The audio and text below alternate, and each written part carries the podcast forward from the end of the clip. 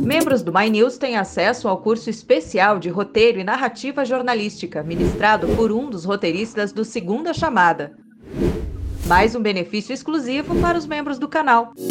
E aí, quer aprender com a gente também? Seja membro do My News. Até eu quero fazer esse curso de roteiro e narrativa jornalística aí do My News. O Marco Aurélio é um mestre das palavras, um mago da estrutura, um gênio. E foi ele que escreveu isso aqui, porque eu mesmo jamais falaria tantas mentiras dessa. Enfim, sim, estou de volta. Eu sou Antônio Tabet. Este aqui é o Segunda Chamada. Comigo está Mara Luque. Que saudade de Marinha Luque. Fábio Zanini, jornalista da Folha, que faz uma análise antropológica da direita brasileira. Juliana Braga, nossa infiltrada em Brasília, e o governador do Maranhão e comunista, Flávio Dino. Vamos falar da CPI da Covid, do jogo do Bolsonaro, o posicionamento dos governadores, vacinas e das movimentações para 2022. E fique até o final, porque no encerramento teremos uma aula de como xingar com elegância. Para quem é membro do canal, vamos falar de uma obsessão do presidente Bolsonaro, a reabertura do caso Adélio, aquele da facada. Não é membro do My News ainda? Vale a pena, viu? Pelo preço de dois cafezinhos por mês, você tem acesso a conteúdo exclusivo, destaque no chat e descontos no Clube do Livro. E bora que eu tava com saudade de vocês!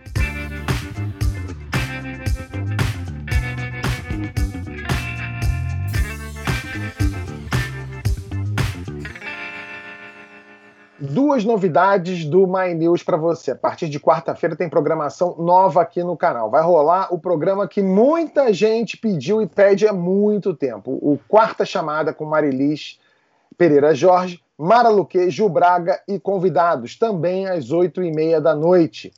A segunda novidade é o e-book do My News que a gente fez para você. É uma coletânea exclusiva de textos sobre a desigualdade. Para baixar, é só se cadastrar no link que a gente vai deixar no chat e também na descrição aqui do vídeo. Conta depois o que você achou nos comentários e vamos adiante com a gravação. E falando em gravação e o Cajuru, hein?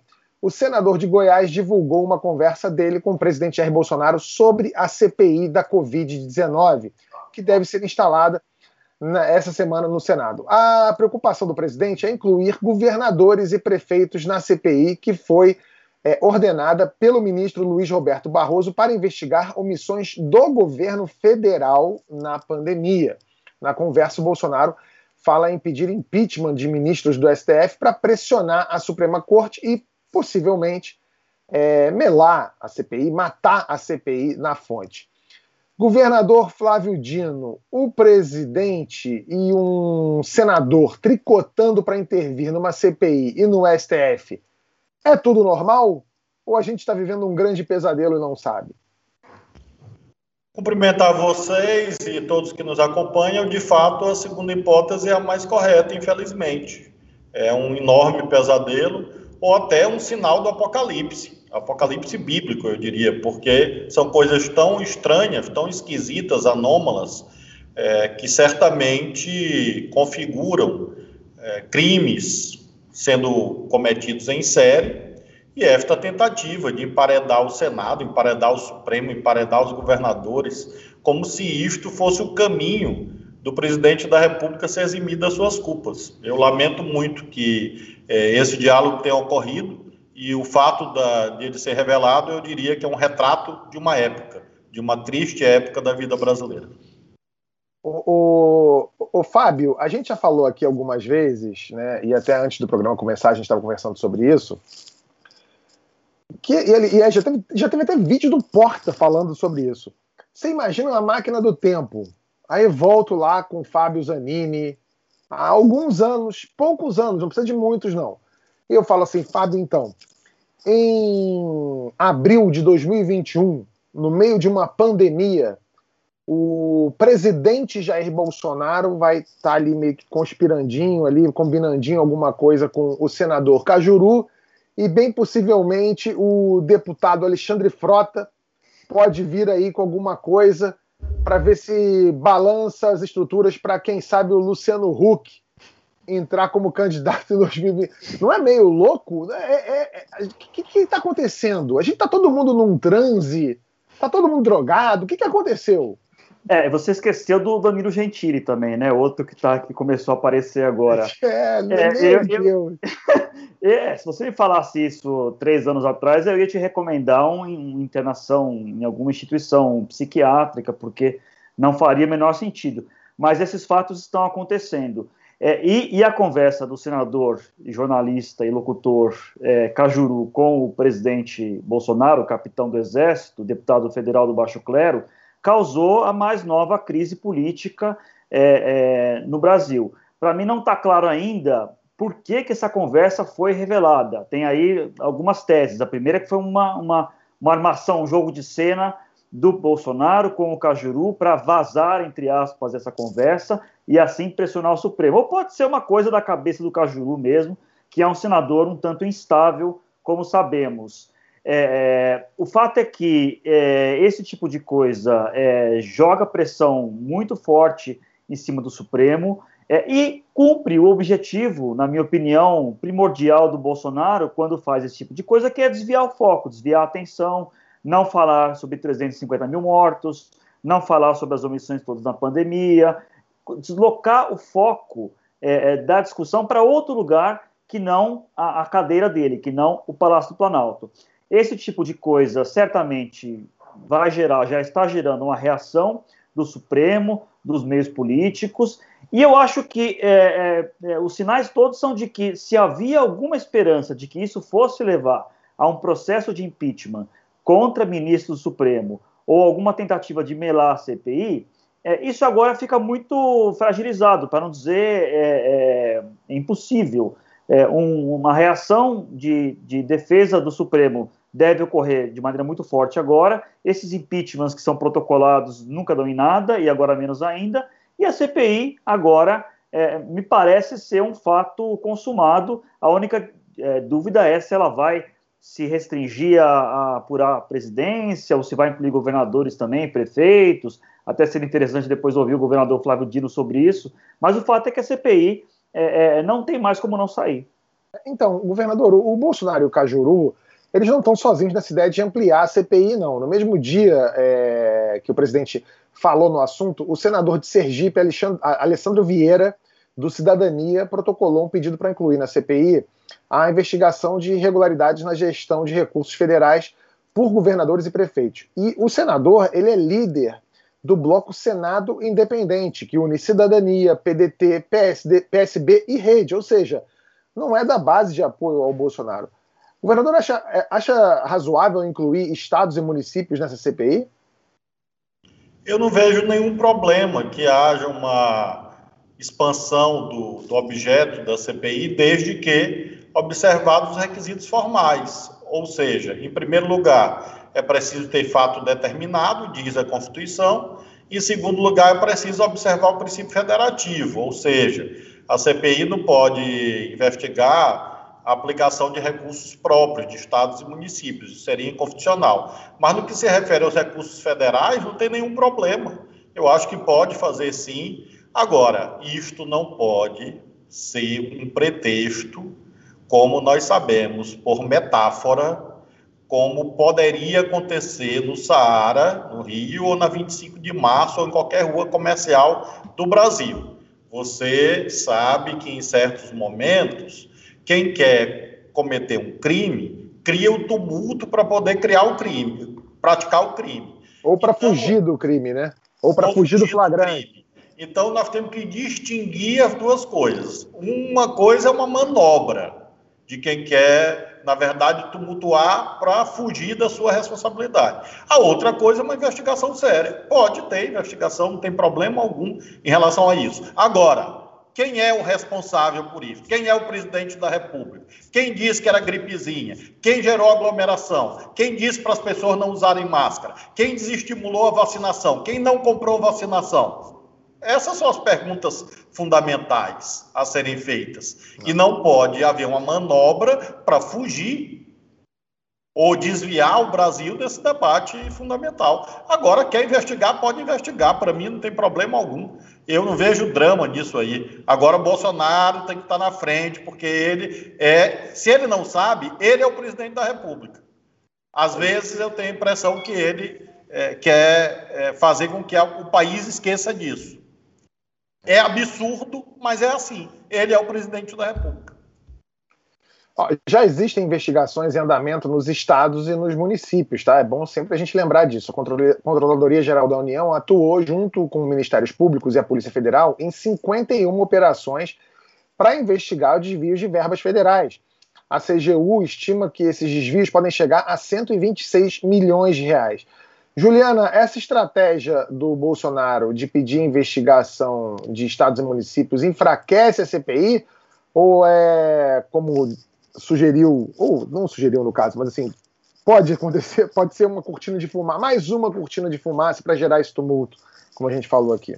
É claro que você ampliando esse escopo, você amplia também as possibilidades de politização, de perseguição política, de, de, de uso político mesmo da comissão que deveria ser para investigar. A gente está numa situação muito grave, mais de 350 mil mortos. Então, é claro que você ampliando esse escopo, isso pode acontecer. Agora, até o senador Alessandro Vieira, que você citou aí, que, que faz esse pedido para ampliar a investigação, ele diz que como a gente tem visto, está tendo muito embate entre governadores e o presidente Jair Bolsonaro, isso pode servir, inclusive, para esclarecer esses embates. Uma das, uma, um dos embates mais recentes foi com relação justamente aos recursos que o governo federal repassa para os estados. A CPI pode vir para esclarecer o que, que é recurso que é obrigação da União passar, o que, que não é, quais são os recursos que os governadores deveriam ter aplicado ou não. Então, o próprio senador Alessandro Vieira faz essa ponderação, que nas investigações, como são os prefeitos e os governadores que estão aplicando ali os recursos na ponta, alguns fatos podem ter que ser esclarecidos mesmo. Então, a gente vai depender de como que essa CPI vai ser composta. Agora é o próximo passo, né? O, o Rodrigo Pacheco vai fazer essa leitura, os partidos vão começar a indicar os seus representantes, e aí a gente vai ver como é que essa correlação de forças vai ficar. E aí sim a gente vai saber se vai de fato servir para esclarecer, porque de fato tem muita coisa que precisa ser esclarecida. A gente está vivendo um momento que as pessoas estão confusas mesmo. As pessoas não sabem quais são as atribuições de cada um dos entes federados, quais são as responsabilidades de cada um. Então a gente vai precisar ver se nessa composição a gente vai esclarecer essas dúvidas todas ou se a gente vai sair mais confuso com, com tudo isso que está acontecendo, né? É... O Mara, assim, como o Andreasa, o Carlos Andreasa, já veio aqui, nosso companheiro, já esteve aqui com a gente algumas vezes, ele sempre fala uma coisa, que tem método, né? E parece que é, o método é sempre esse, é, que quando o Bolsonaro, que está sentado na cadeira de presidente, toma uma atitude dessa meio, esses, essas loucuras dele, e, e, logo depois pegam ele ali no, no, flagrante, entre aspas, ele sempre tenta desvirtuar. A gente esqueceu de falar da cloroquina aqui, né? A cloroquina teve, teve gasto, teve dinheiro público jogado fora num medicamento que está tá comprovado que não tem eficácia alguma. É, é método, né, Mara?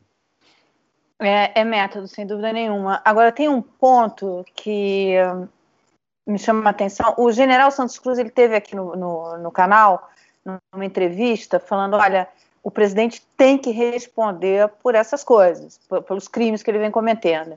É, a questão de falar que, que é, é, toda, toda a atuação dele na pandemia, a questão de falar que você que, que havia fraude eleitoral, ele sai falando e não apresenta provas, e, e a impressão, e o que parece, e aí, governador, eu gostaria de ouvir você, qual é a sua análise disso? É de que essa, essa instalação da CPI, essa, é, esse movimento do ministro Barroso, pode ser o primeiro movimento para que o presidente comece a responder por todos os crimes que ele cometeu. Enfim, é, e eu acho que ele sentiu isso, eu acho que ele acusou o golpe de que vai ter que começar a se explicar pelas diversas coisas que vem fazendo e que não vem sendo cobrado. O judiciário falha nisso, enfim, não cobra. É, você tem mecanismos, como é que é que se cobra isso do presidente? O fato é que ele não, ele sai falando, sai fazendo é, e não é cobrado em nenhum momento. E essa, esse movimento do ministro Barroso, acho que é o primeiro movimento e outros podem vir de começar a cobrar do presidente a responsabilidade que ele de fato tem. Eu concordo com você, Mara. É evidente que ele está ainda mais fora do tom. Veja que ele se, nesse telefonema aí com o senador Cajuru, ele se dedica a uma trama contra os ministros do Supremo, porque isso realmente quebra esse, essa tática que ele vem adotar, adotando de fingir que ele não é o presidente. É uma coisa curiosa, é, porque ele, ele é o comentarista do Cercadinho, ele vai em um outro evento sem maior relevância e passeia de jet ski na praia. É, é, é, é do que ele se ocupa. Realmente, ele nunca fez nenhuma reunião séria sobre pandemia. Em um ano, nenhuma. Então, ele é, se exime, é um comentarista de fatos da nação, como se ele não tivesse responsabilidade sobre a economia.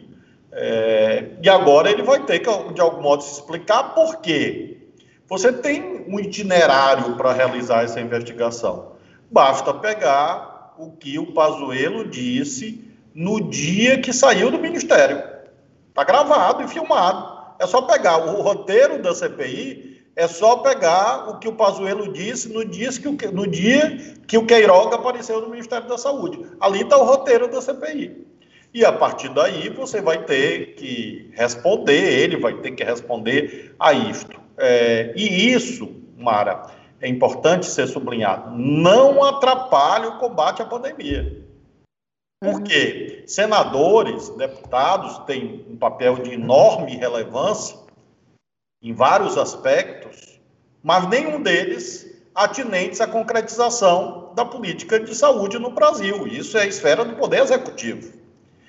Pelo contrário, parlamento tem como uma das suas atribuições principais exatamente a de fazer o chamado controle externo ou a fiscalização. Então, longe de ser algo que atrapalha, é algo que ajuda, inclusive para que haja correção de rumos. Porque em todo mundo, todo o planeta, você vê os chefes de Estado, os chefes de governo da esfera nacional liderando o combate à pandemia. No Brasil, são os governadores. É o único país do planeta, do mundo, em que isso ocorre. Alguém já viu algum governador de alguma, algum estado da Alemanha falando sobre isso? Não, quem fala é Angela Merkel, por exemplo. Então, isso mostra que há algo de muito errado. E aí, nós temos que separar o joio do trigo, de manobra diversionista, daquilo que pode ter acontecido. É, o, o Tabet lembrou: ah, tem investigação em tal, tal lugar. Mas vem cá, investimento, investigação sobre recursos federais. Ora, se recursos federais foram mal aplicados, é porque alguém repassou esses recursos. Claro. Foi quem que repassou? Foram os prefeitos, os governadores foram lá e pegaram o dinheiro? Mano militar no cofre do Tesouro Nacional? Não. Então houve autoridades federais que repassaram esse dinheiro, que acabou por sendo mal, por ser eventualmente mal aplicado. Então, acho que a CPI é um grande serviço, inclusive para esclarecer. A Juliana abordou isso. Ah, mandamos. Eles dizem que mandaram trilhões para os estados, para os governadores. É mentira. É mentira. Pura e simplesmente. Não há outra palavra para adjetivar isso. Então, acho que a CPI ajuda a esclarecer e espero que ajude a aprimorar. Porque nós temos outras controvérsias em curso vacina, vacinação, libera umas vacinas, não libera outras. E sem isso a gente não vai sair desse itinerário que nós estamos vendo aí de tragédias cotidianas que não podem ser normalizadas, não podem ser banalizadas. Nós temos que nos vacinar disto. Nós, cidadãos, cidadãs, nos vacinar desse risco, desse perigo porque nós naturalizamos mil, depois duas mil, depois três mil, depois quatro mil mortes. É uma loucura isso. E é isso que está acontecendo, Tabet. É. Posso é só, só me dar uma pergunta sobre CPI rapidinho, governador? Pode, claro. Governador, o senhor, foi, o senhor foi deputado federal, né? O senhor conhece bem como é que funciona o Congresso. E faz tempo que a gente não tem uma CPI que realmente faça um barulho. Antigamente as CPIs eram muito bombásticas, tivemos vários exemplos, mas faz já alguns anos que as CPIs meio que não dão em nada, ou elas não cumprem a expectativa que foi gerada. O senhor acha que, nesse caso, o que, que garante que nesse caso vá ser diferente? O senhor, o senhor, acha que, lembrando que estamos no meio de uma pandemia, vai ser remota, enfim, é, é, o senhor acha que realmente essa CPI ela tem chance de, de investigar de verdade, fazer uma e ter uma repercussão grande e até eventualmente até reacender a discussão sobre eventual impeachment do Bolsonaro, que parecia adormecida desde a da vitória do, do Arthur Lira, né? Acho que a CPI não é um, uma espécie de varinha de condão, santo grau que vai redimir a nação de todos os pecados, né? Não é uma saída mágica. É um instrumento a mais. Eu acho que tem o mérito que a Mara apontou, que é de quebrar o, é, essa metodologia é, de, de, desvio de atenção, esse método que permanentemente o bolsonarismo emprega. Acho que ilumina, acho que põe luz. Agora, no que vai resultar, acho que depende da, da correlação de forças interna, do parlamento e fora dele. E é curioso notar, Fábio, que, que isso se dá no momento em que o governo já está muito frágil na gestão política. Veja que nós estamos na naturalização das barbáries, nós já estamos no meados de abril e nós não temos orçamento. Não tem orçamento geral da União. Isso nunca antes na história foi visto. E, e é assim, é inviável. Há um consenso no sentido que o orçamento é inexequível. E, e por que isto? Porque o governo não conseguiu é, ter o, a direção eficaz da sua própria base parlamentar. Então, quando você olha que não conseguiram fazer isto em relação ao orçamento, isso sugere que talvez não consigam em relação, em relação à CPI. E acho que isso abre o cenário em que tenhamos uma CPI produtiva, uma CPI em que as coisas sejam debatidas a sério. É, e, e, e, concordo, é, algum de vocês disse, a essas alturas a CPI já é inevitável. É, é, eu acho que aquilo ali saiu da cabeça do Cajuru, porque o Bolsonaro não quer CPI. E, e ali tem outro crime de responsabilidade do Bolsonaro, que é tramar contra o Supremo. Isso é crime de responsabilidade. Artigo 85 da Constituição, Lei 1079, 1950. É, em tentar, mediante ameaça, impedir o livre exercício do Poder Judiciário. Quer dizer, há dois dias, três dias de julgamento no Supremo, importante, vem à tona uma ameaça ao ministro Supremo. Isso é crime de responsabilidade. Então, eu, não, eu embora tenha aquele ditado popular segundo a qual a esperteza, quando é muito grande, engole o dono, nesse caso, não me parece que tenha sido esperteza do Bolsonaro, e sim esperteza do Cajuru. Acho que o Cajuru foi mais sabido do que o Bolsonaro. O, o, o que, de governador... resto, que de resto não é muito difícil de acontecer, né? O governador, e, e, e, você tocou num ponto importante que é a questão do orçamento. Quer dizer, o presidente, isso pode ser é, o início né, de, de cobranças de responsabilidades e onde. Porque a questão do orçamento, se, se o presidente aceita do jeito que foi colocado, ele, ele, tá, ele vai ser cobrado pelo crime de, de, de responsabilidade fiscal, enfim. É, então, é, ele, as cobranças sobre a, a, responsabilidade dele, os crimes que ele, vão, vão começar a ser a, a, a, enumerar, né, várias delas, enfim. É, essa questão do, do, orçamento é muito grave, Mara, porque é, tem repercussão sistêmica, porque ele criou aquela premissa ideológica, no mau sentido da palavra, ideológica no sentido de falseamento, segundo a qual uns queriam cuidar da saúde e outros queriam cuidar da economia.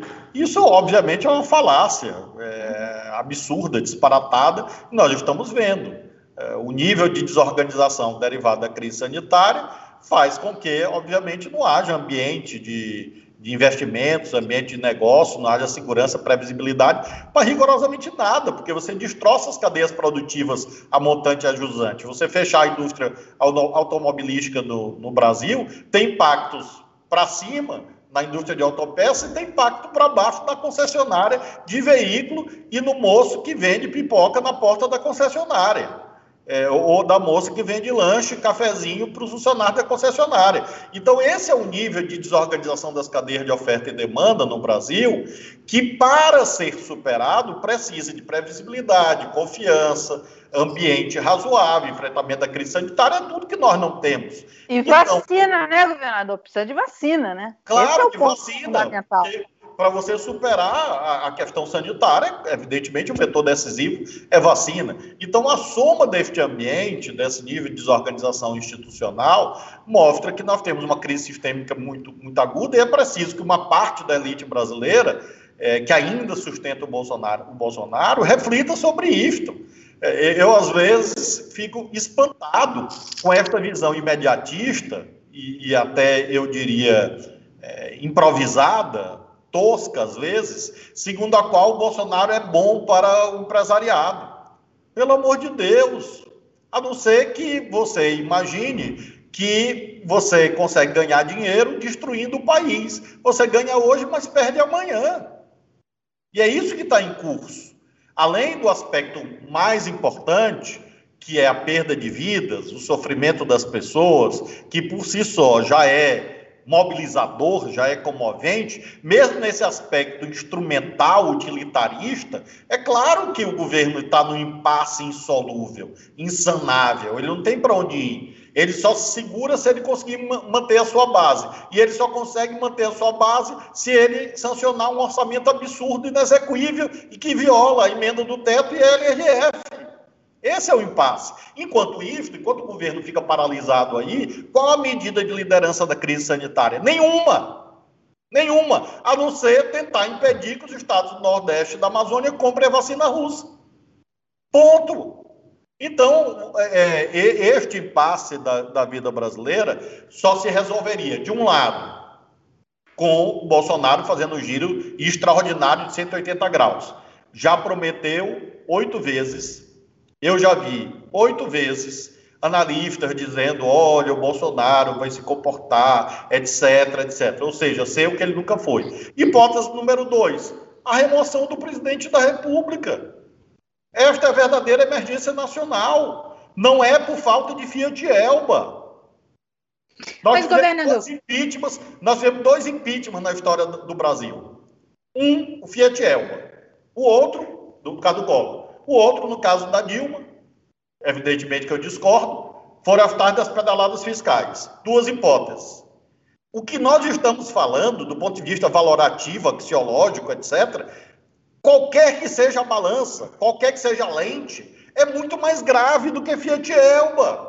É mais, muito mais grave do que supostas pedaladas fiscais. Então, de duas, uma. Ou anula os impeachment do Collor e da Dilma e pede desculpa a eles, ou faz o impeachment do Bolsonaro. Não existe terceira hipótese decente na vida brasileira. E Governador... isso é emergencial. Deixa eu fazer uma pergunta para o senhor, porque a gente ouve muito aqui em Brasília, os, mesmo a oposição ao presidente Jair Bolsonaro muitas vezes pondera que um processo de impeachment nesse momento poderia causar um caos ainda maior ao enfrentamento da pandemia. Na avaliação do senhor, então, não é mais urgente tirar o presidente Jair Bolsonaro do que fazer esse enfrentamento? Juliana, se, se o Rodrigo Maia tivesse aprovado o impeachment um ano atrás, o Brasil hoje estaria em melhores condições. É só olhar os Estados Unidos. Trump versus Biden. É só você pegar a curva epidemiológica nos Estados Unidos. É só você olhar o ambiente de serenidade e racionalidade que o Biden estabeleceu. Então, essa hipótese está errada. A hipótese de que pode piorar. Nada pode ser pior do que o Bolsonaro no governo. Não é uma questão pessoal minha, são fatos objetivos. Estão aí as estatísticas sanitárias. O país está sem orçamento, não tem governo. Ele conspira com o senador contra o Supremo. É uma confusão por dia. Eu não sei como vocês jornalistas aguentam. Eu não sei se tem aí no My News adicional de insalubridade e periculosidade. Eu acho que tinha que ter, porque nunca se viu um ambiente assim tão desvairado. Vocês me perdoem a palavra. É isto. É o apocalipse da Bíblia. Vão lá, as bestas fera chegando. É isso que a gente está. É, é essa conjuntura. E nós não vamos sair disto com o Bolsonaro. Esse é o ponto, Juliano. É impossível. Como os Estados Unidos não saíram. E a cada dia o risco Capitólio aumenta. Risco Capitólio é o bolsonarismo fazer no Brasil o que o trumpismo fez nos Estados Unidos. Nos Estados Unidos. Eu estou lendo agora a biografia do Alexander Hamilton, um dos pais fundadores dos Estados Unidos. Um livro fascinante. E aí eu fico vendo a história institucional de praticamente três séculos. E eles ousaram invadir o Capitólio para matar os senadores. Isto é um ensaio do que essa gente quer fazer no Brasil com essa milicianização, com arma. disseminando arma para todo lado, assulando motim de polícia militar. A gente tem que quebrar a ideia de que tudo isso é normal, não é. Isso não é natural, não é democrático. E a democracia não tem, não tem o direito, ela tem o dever de se defender. Dever de se defender diante da ameaça. Agora, governador, como é que faz, como é que faz impeachment, governador, sem povo na rua, porque não pode, e com distribuição de cargo e emenda para o Centrão, que é o que está acontecendo? É, é, e, e, e, botando o Centrão para cuidar da articulação política, tem como fazer? Só com base em rede social não vai fazer impeachment, né? Essas coisas, Fábio, mudam, mudam muito rapidamente. É, daqui de, de todos, é, por ordem de, de, idade, tem a Mara e a Juliana. E temos eu, você, Fábio, e o Tabet, que vimos o impeachment do Collor. O Collor também tinha o centrão da época. Fez a reforma ministerial. Isso mesmo que foi feito agora. O Collor fez. Mas tinha gente na rua, tinha cara pintada. É, sem pois gente. É, mas aí daqui a pouco os caras pintados aparecem de um jeito ou de outro, né? É, se eu passar, se passar na Olegário Maciel aqui na Barra, tá cheio de gente na rua. Na Dias Ferreira tá cheio de gente na rua. Tem gente na rua de qualquer jeito. Agora, sobre o empresariado, governador, eu acho que os donos de funerárias estão muito felizes com o governo Bolsonaro, se evidentemente não tiver morrido ninguém da família deles ou eles mesmos já não tiverem morrido, né? É, desde o começo da crise do coronavírus, os governadores assumiram protagonismo é, nessa história toda, né, com o governo federal se omitindo e até, como a gente já falou aqui, atrapalhando o combate à pandemia. Foram os chefes dos executivos estaduais que tomaram a frente, decretando medidas de restrição, fazendo campanha de conscientização, negociando vacina, que foi algo absurdo que esse governo federal não fez, pelo contrário, né? Ele pedia para as pessoas, falava que as pessoas não deveriam se vacinar, podia virar jacaré, que era um perigo, a vacina chinesa, a conspiração, tinha áudio de WhatsApp circulando por aí falando que vinha nanotecnologia. Teve pastor falando que a pessoa pegava AIDS se se vacinasse, né? Então, numa guerra dessas contra inimigos em comum, valeu de tudo, né? Até improvável união entre políticos tão diferentes quanto, por exemplo, Flávio Dino, que está aqui com a gente, e o João Dória. Aliás, a constante treta entre Bolsonaro e João Dória esquentou. Bolsonaro chamou o governador paulista de patife, de vagabundo, e disse que ele está quebrando o país. O Dória respondeu no Twitter dizendo: calma, Jair Bolsonaro, pelo jeito a primeira dose da vacina antirrábica não foi suficiente. É muito amor pela minha calça apertada. Fábio e Juliana, o que, que vocês estão achando dessa fase debochada do Dória no Twitter? Debochado, não sei se debochado é o melhor termo, mas assim, informal, né? Ele, ele falou para o Carlos Andreasa que não é o estagiário, não, que é ele mesmo que atualiza o Twitter dele. O que vocês acham disso? Começando por você, Ju. Olha, o Fernando Henrique Cardoso, que é a liderança máxima lá no PSDB, já falou que o, o Dória precisa ser menos paulista. Então, acho que é uma tentativa do Dória ser um pouco menos ali na, da maneira paulista dele, no Twitter, enfim, numa rede social. Eu acho que ele está tentando quebrar um pouco essa coisa dele ser almofadinha, de ser mais assim certinho, porque realmente, se ele quiser ser o presidente em 2022, ele vai precisar é, quebrar um pouco esse perfil que ele tem, que realmente é muito paulista. Eu não sei, enfim, se, se essa é a percepção de vocês, mas pra gente aqui ele tem essa coisa que é um pouco alijada do restante do país. A pergunta, o de carioca. A, a, a, observação que eu quero fazer é o seguinte: qual foi o candidato do PSDB nas últimas eleições que não era não. paulista, né? Vai ver ele se Você olha para José Serra, você fala assim: olha que baiano maravilhoso. olha para o Alckmin, você fala: olha que malemolência, que gingado, né? Aquele bronzeado, né, da é, praia. A cor do pecado. Você vê todo, todos são, né? Vai ver, eles se deram conta disso agora, porque eles não, desde o Fernando Henrique, eles não ganharam mais a eleição. O Aécio né? é meio é bem paulista. Assim, Mais carioca, o Aécio é carioca, né? É, calma. Calma. Não faz é, o carioca meio paulista, vai. Já sofreu o suficiente.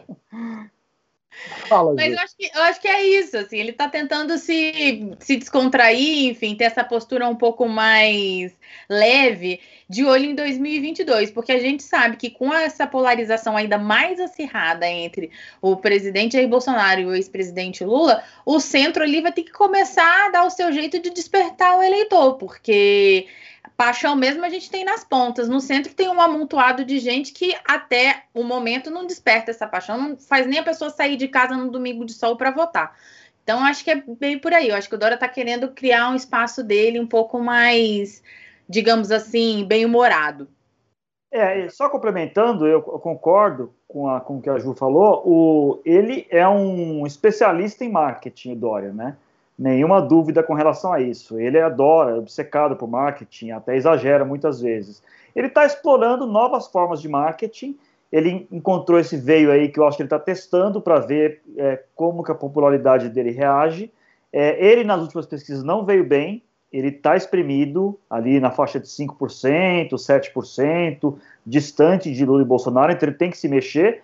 E acho que ele está aproveitando o momento. Ele realmente tem um crédito que é inegável acho que só o Bolsonaro que nega isso, que é a vacina. Ele realmente é, é, viabilizou, é, é em grande parte, a vacina. Se não fosse o Butantan, nós estaríamos com 90% a menos de vacinas. Isso é um fato inegável. É, os, até os detratores do, do Dória têm que reconhecer isso. Então ele está aproveitando o momento, ele está sambando nessa vitória que ele teve e tentando ser mais leve, talvez menos paulista, ele é um super paulista, né? Ele é o paulista que usa pullover e dá nó na, na manga. Não é qualquer paulista, né? Ele usa sapatênis. Então ele tá, realmente está querendo explorar um pouco mais aí essas novas formas de comunicação. Vamos ver o que, que vai dar. Precisa ver qual é o resultado disso, né?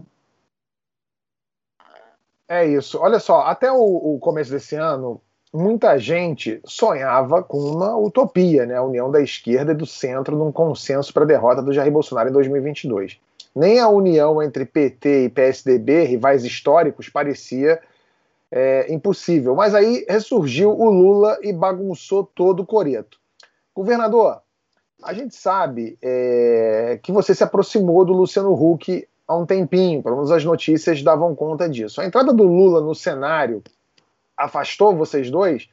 Você pode ser vice da chapa do Lula, por exemplo? Existe essa possibilidade? Eu continuo acreditando, Tabet, que é preciso que a esquerda e o chamado centro dialoguem cada vez mais. Se não em primeiro turno, nós temos segundos turnos. E tem que unir mais. Nós vimos agora essa derrota no, no Equador. A esquerda se dividiu, a direita ganhou. Então, é, uma parte da vitória do Bolsonaro, inclusive, pode ser atribuída a isso. Então, você tem que olhar primeiro turno, segundo turno. Mesmo que você não consiga unir segmentos mais amplos no primeiro turno, tem que unir no segundo, porque senão perde a eleição. Então eu persevero nesse caminho do diálogo com o chamado centro, né, com Luciano Huck, com Rodrigo Maia, com Fernando Henrique Cardoso e com todos com quem eu tenho algum tipo de contato, sempre com essa ideia exploratória de que é, o Brasil não pode é, ficar na mão do bolsonarismo, esse é o ponto principal. E a partir daí você procura afinidades que possam, em segundos turnos, unir. No, nos estados também, você tem, por exemplo, a situação do Rio. O Marcelo Freixo está muito correto de chamar uma frente única antimiliciana. Ele está corretíssimo. Ele está chamando para o núcleo da contradição. Qual é a contradição principal no Rio de Janeiro? Civilização barbária, barbárie, milícia e você ele chamando uma frente única antimiliciana. Então você tem temas nacionais, tem temas dos estados. Então acho que esse ambiente tem que continuar. Uma parte do empresariado, dos mais ricos, continuam sustentando o bolsonarismo. Se esses segmentos continuarem com o Bolsonaro, o centro vai ser pulverizado, o dito centro, né? Não vai conseguir se firmar como alternativa porque se você pega todas as eleições presidenciais de 89 para cá, a esquerda teve presente no, no, em um dos polos sempre, desde 89 até 2018. Então é muito difícil deslocar a esquerda, porque num, num país desigual, desigualdade social, desigualdade regional. Então você tem sempre uma demanda por bandeiras sociais, por justiça social, uma demanda correta. E quem expressa isso mais no dia a dia é mais a esquerda, o lulismo, enfim, quer gostem, quer não gostem, esse é um fato histórico, assim tem sido, de 89 a 2018. 22 vai ser do mesmo jeito. Acho que a esquerda estará presente com Lula ou com outro candidato que ele apoia, estará presente no segundo turno. Então, esse dito centro precisa de uma maior organicidade, precisa de um programa é, e precisa deslocar o bolsonarismo.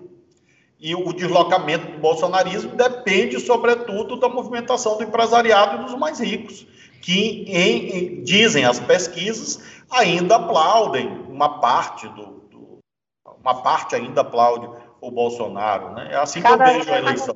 Mas, mas, o, mas o Mara, só um segundo, mas governador, você não me respondeu. Existe a possibilidade de você ser vice do Lula? Chegou a, a rolar uma conversa desse tipo? Ou você não realmente não quer me responder isso? É, eu, eu tive a esperança de você esquecer. é. Não, porque, porque Tabet, é, é, é, na verdade, ninguém se candidata a vice, né? É, oferece para ser vice é uma coisa é uma coisa até de mau gosto, né, com um amigo, porque parece que você não está confiando na saúde do seu amigo, né? Olha, eu quero ser teu vice, tá? Então, eu, eu, eu não coloco assim. Eu, hoje, assim, desde dezembro, eu firmei como projeto principal a candidatura ao Senado aqui no Maranhão. Esse é o itinerário mais provável, né?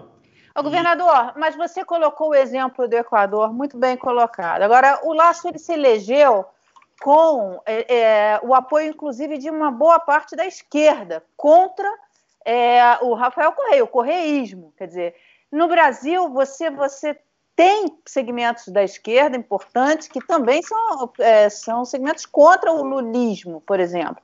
Você sairia numa candidatura, e você é um nome que já foi colocado, enfim, como o Tabet falou, enfim, volte meia, venha como um presidenciável que, que poderia é, ser um, nome ali que, que, que, uniria o centro, enfim.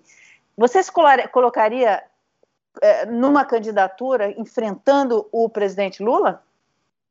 Na atual conjuntura, jamais, porque considero que nesse instante, quem tem as credenciais assim mais para o nosso lado da esquerda acaba sendo ex-presidente Lula. Então, essa hipótese não existe hoje, né? É, hoje que eu digo para 2022. Realmente, eu considero que mais adiante você precisa fazer uma transição no campo democrático popular, nacional popular, campo progressista, campo da esquerda, o nome que queiram dar. Mas isso mais adiante. Eu imagino que a eleição de 22 ainda vai ser fortemente é, no campo da esquerda, tendo como elemento gravitacional, elemento organizador, a figura do ex-presidente Lula, pela sua capacidade, pela sua envergadura, representatividade. É, e não vejo que, que possa acontecer isso que aconteceu no, no Equador, né? Por, de, porque eu não imagino que. É, sinceramente, que um centro-direita moderado chegue ao segundo turno. No cenário que eu vejo para 22, hoje, é o segundo turno entre o lulismo e o, e o, e o Bolsonaro. É o que eu estou vendo. Infelizmente, eu torceria muito que no segundo turno tivesse o Dória ou tivesse, sei lá quem for, o Luciano. A candidatura do Ciro Gomes, você acha que não se viabiliza? Muito difícil, porque ele não expressa hoje nenhuma nitidez programática, né? Esse é o problema. Você tem é como um produto que você lança, você tem que identificar seu nicho de mercado. Qual é o mercado do Ele tem um livro posicionado mais à esquerda e ele tenta dialogar mais à direita. Fica muito difícil, tendo em vista que há uma ali uma concentração de muitos personagens nesse meio, né? Eu não vejo essa turma aí do mais do meio apoiando o Ciro. Eu não vejo Dória, enfim, Mandetta, Companhia Limitada, DEM, IPL, não sei o que mais lá, apoiando o Ciro, sinceramente. e isso não é uma crítica ao Ciro, eu acho que não apoiam pelas virtudes do Ciro, pela sinceridade que ele tem, pela coragem pessoal que ele tem. Eu não vejo essa turma se arrumando em torno do Ciro. E aí, como ele queimou as pontes mais à esquerda, eu acho que ele fica meio que sem nicho de mercado. Essa que é a dificuldade que eu vejo. É uma pessoa talentosa, inteligente, eu sou admirador dele, gosto de conversar com ele, aprendo com ele, mas nesse momento eu não estou vendo o nicho de mercado dele. Onde é que ele se situa? é, esse meião aí, vamos chamar de centro, é mais fácil se arrumar com Dória, com, com Mandetta, seja lá, do que se arrumar com Ciro.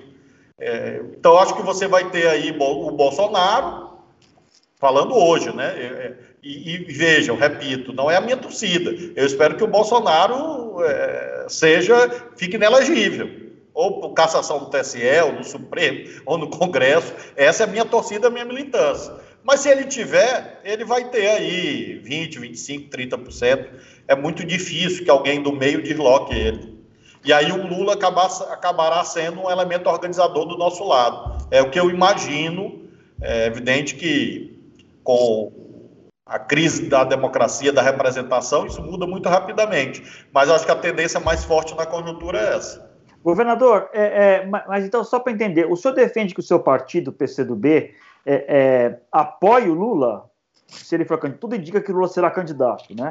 É, pelo que o senhor está falando, o senhor, é, inclusive chamando Lula de nosso campo, né, representante do nosso campo, o senhor defende, então, que o PCdoB se atrele formalmente ao Lula, coligue formalmente com o Lula, e mais, o senhor acha que é algo parecido com o que ele fez em 2002, que foi se abrir para o centro, colocar empresário como, como candidato a vice e tudo mais, que era do PL na época, José Alencar, o senhor defende que ele, que ele repita essa estratégia nesse momento? Acho que ele deve sim procurar ampliar mais ao centro quanto possível. Até escrevi um artigo um tempo atrás chamando O Caminho de Mandela, que foi publicado no jornal o Globo. Isso deve ter um ano, então eu acho que é mais ou menos por aí saindo do apartheid ou saindo da ditadura militar, e você tem que ter uma configuração mais frentista para poder enfrentar e vencer e remover o bolsonarismo das instituições. Então, eu acho que essa abertura ao centro é necessária. O PCdoB tem isso como um caminho mais ou menos natural, Fábio. Você sabe que o PCdoB é um partido frentista, até pelo seu tamanho, e, é, e ao mesmo tempo, sempre caminhou com, com o lulismo, né? Então é o caminho, digamos, mais natural, não é dado, não é automático, não é algo decidido, mas é o mais provável. Agora tem, tem que ver também se o Lula é mesmo candidato, provavelmente será. E no que, no que for, que eu acho que será, ele é um elemento organizador inevitável, eu diria, do, do nosso campo político. Né? Isso nos estados também. Eu imagino que a eleição caminhe para para ser mais parecida com a de 2018. Acho que essa é a tendência mais forte. É, o surgimento do ressurgimento do Lula né, no cenário aí deixou o pessoal do centro realmente meio desnorteado ou ressabiado, né? É, até agora não surgiu o tal nome de consenso. A gente falou do Luciano Huck, do João Dória, o Ciro Gomes, aliás, teve gente me soprando que talvez uma chapa Ciro Gomes e Mandetta, apesar aí do que o do que o governador falou, pode surgir, o que seria, né, eu acho que seria muito curioso, muito curiosa essa chapa, Ciro e Mandetta, mas seria extremamente decepcionante para militantes dos dois dos dois candidatos. Dos mas, dois, mas sabe, se você nomes. tem. No, em Salvador você não tem uma. O, o PDT é, e o DEM na prefeitura? Tem, eu, não tô, eu, eu tô falando que seria assim, pelo pelo, pelo que o cara que gosta do. Ou, ou, se passou a gostar do Mandetta depois de ministro do Bolsonaro, né, pensa a respeito do Ciro, e o que as pessoas que gostam do Ciro pensam de um ex-ministro do Bolsonaro. É só em relação a isso. Estou dizendo que é impossível, não. É, é, possível, mas eu acho que alguns, algumas pessoas torceriam o nariz. Mas é possível, é viável, não estou falando, não estou condenando a chapa na largada, não. Engraçado, eu acho que eles não somam um ao outro. Acho que é um jogo de soma zero ali no final das contas. É uma é. chapa que, enfim, desculpa a interrupção. Pois é, mas fica tranquila porque o MBL jogou o nome do Danilo Gentili nesse meio aí, né? Só para bagunçar um pouco mais. Você, Juliana, você acha que sai coelho desse mato aí? Você acha que a gente pode ter um, um debate presidencial com Danilo Gentili, Luciano Huck? Vai parecer um passo ao repasso. Vai faltar o Celso Portioli com a torta no meio ali. Eu até, eu até queria perguntar isso para o governador, porque a gente vem falando aí de centro, que tem que fazer uma união do centro, que a gente está vendo esse centro conversar. Além dessa carta que foi publicada recentemente aí com a assinatura desses personagens que estão postos, a gente não vê essa conversa de centro avançar, né? É sempre uma conversa que está ali nos bastidores, estão se falando, estão se falando, mas a gente não vê isso avançar. Eu acho que mais para frente pode ser que se chegue a um nome entre esses todos, porque muitos deles podem apostar em outros projetos, enfim, não, não precisariam queimar esse cartucho, tendo em vista que com vários nomes certamente eles vão ter muita dificuldade, inclusive para chegar ao segundo turno. Mas eu não sei, não. Eu acho que está faltando essa, essa, turma se unir em torno de um nome só, nem que seja do Danilo Gentili, mas assim, precisa se chegar a um consenso, porque do jeito que está hoje, eles vão ficar ali é, brigando embaixo, como, como já foi dito, né? O João Santana falou uma vez, antropofagia de anões, vai ficar ali todo mundo brigando embaixo, e no final das contas vai favorecer os extremos, porque é isso que tem acontecido, pelo menos até o momento. Essas conversas avançam, o governador, o senhor disse que tem conversado com alguns desses personagens, isso está andando? Que eu perceba, não, Juliana, eu concordo com você, de que é falta nitidez e há muita dúvida em relação ao Bolsonaro. Eu, eu retomo esse ponto. Se o Bolsonaro se dissolver, aí abre espaço para esse dito centro. Seria a, a, melhor, a melhor coisa para o país. O Bolsonaro se dissolver e aí o centro se viabiliza como uma alternativa a ele. E aí você teria aí uma eleição presidencial mais qualificada como eleição com o Bolsonaro é, é, é, sempre um jogo de futebol com um campo esburacado, o juiz rouba a bola, é, é aí vem é, alguém da torcida dar um tiro no, no jogador. A melhor metáfora é jogar xadrez com um pombo. É, eu, eu, não sei, eu, não sei, se o pombo merece a metáfora, mas enfim, vamos lá. Então é, é, um jogo de futebol assim, que tudo pode acontecer, né? vale tudo, chuta a cabeça do outro. Enquanto que uma disputa, como nós já vimos, assim, Lula, Fernando Henrique, é uma disputa, assim, programática, de ideias, mesmo esses quadros do PSDB aí, o Alckmin, que você mencionou, você tem uma disputa de nível, você quer enobrece a democracia no Brasil.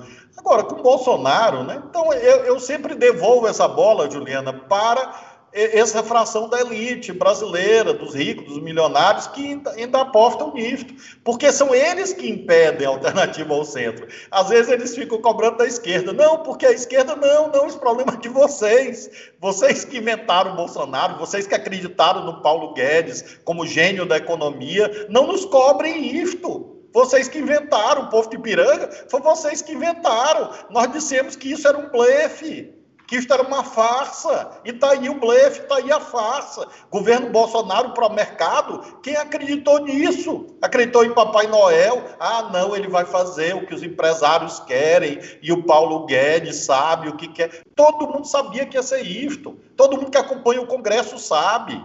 Então, essa turma tem que decidir. Aí, se essa turma decidir que tem, aí pode ser que avance, viu, Juliana? Mas nas condições atuais que a turma vai jantar com Bolsonaro, jantar com Bolsonaro é uma ameaça sanitária hoje em dia, porque é, é, é em todos os sentidos, no sentido estrito da palavra, né, do vírus, e é no sentido político. Aí a turma vai jantar, aplaudir, ovacionar, é esta palavra que foi empregada. Então, com este tipo de comportamento, a culpa não é do Mandetta, não é do Ciro, não é do Dória. Não. A culpa é de quem está se, se pendurando no bolsonarismo e no Paulo Guedes, a essas alturas do campeonato. Então, gente... eu espero que esse centro se viabilize. Agora, não, não, me parece uma coisa muito provável hoje, a não ser que o Bolsonaro derreta, sim, se dissolva ainda mais.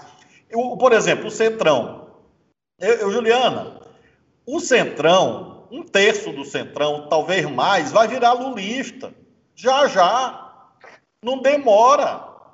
Porque eles carregam. É injusto dizer que pessoas do Centrão não seguram a alça de caixão. Isso é mentira. Eles seguram. Mas eles não se jogam no, na, na sepultura junto. Eles seguram e levam até a, até a beira.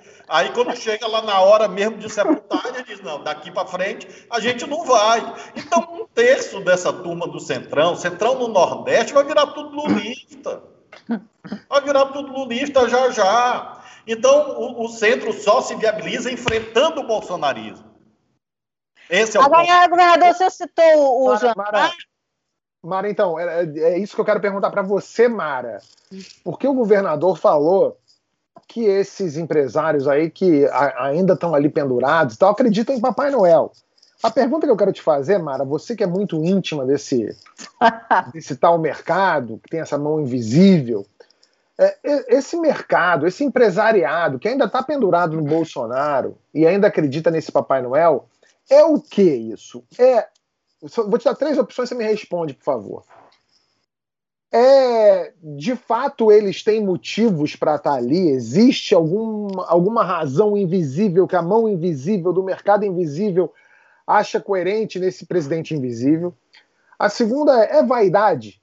É tipo, o cara apoiou o Bolsonaro lá atrás, ele não quer dar o braço a torcer, ele tá vendo o que tá acontecendo, mas ele é tão vaidoso, ele é tão que ele que ele odeia a figura do PT, a esquerda, o povo, o pobre, sei lá o que, ele não ele se recusa a, a, a, aceitar isso. Ou a terceira é burrice mesmo, Mara? Qual é a desse, dessa parcela do mercado? Então, é, eu acho que esse jantar ele tem um recorte muito menor, governador.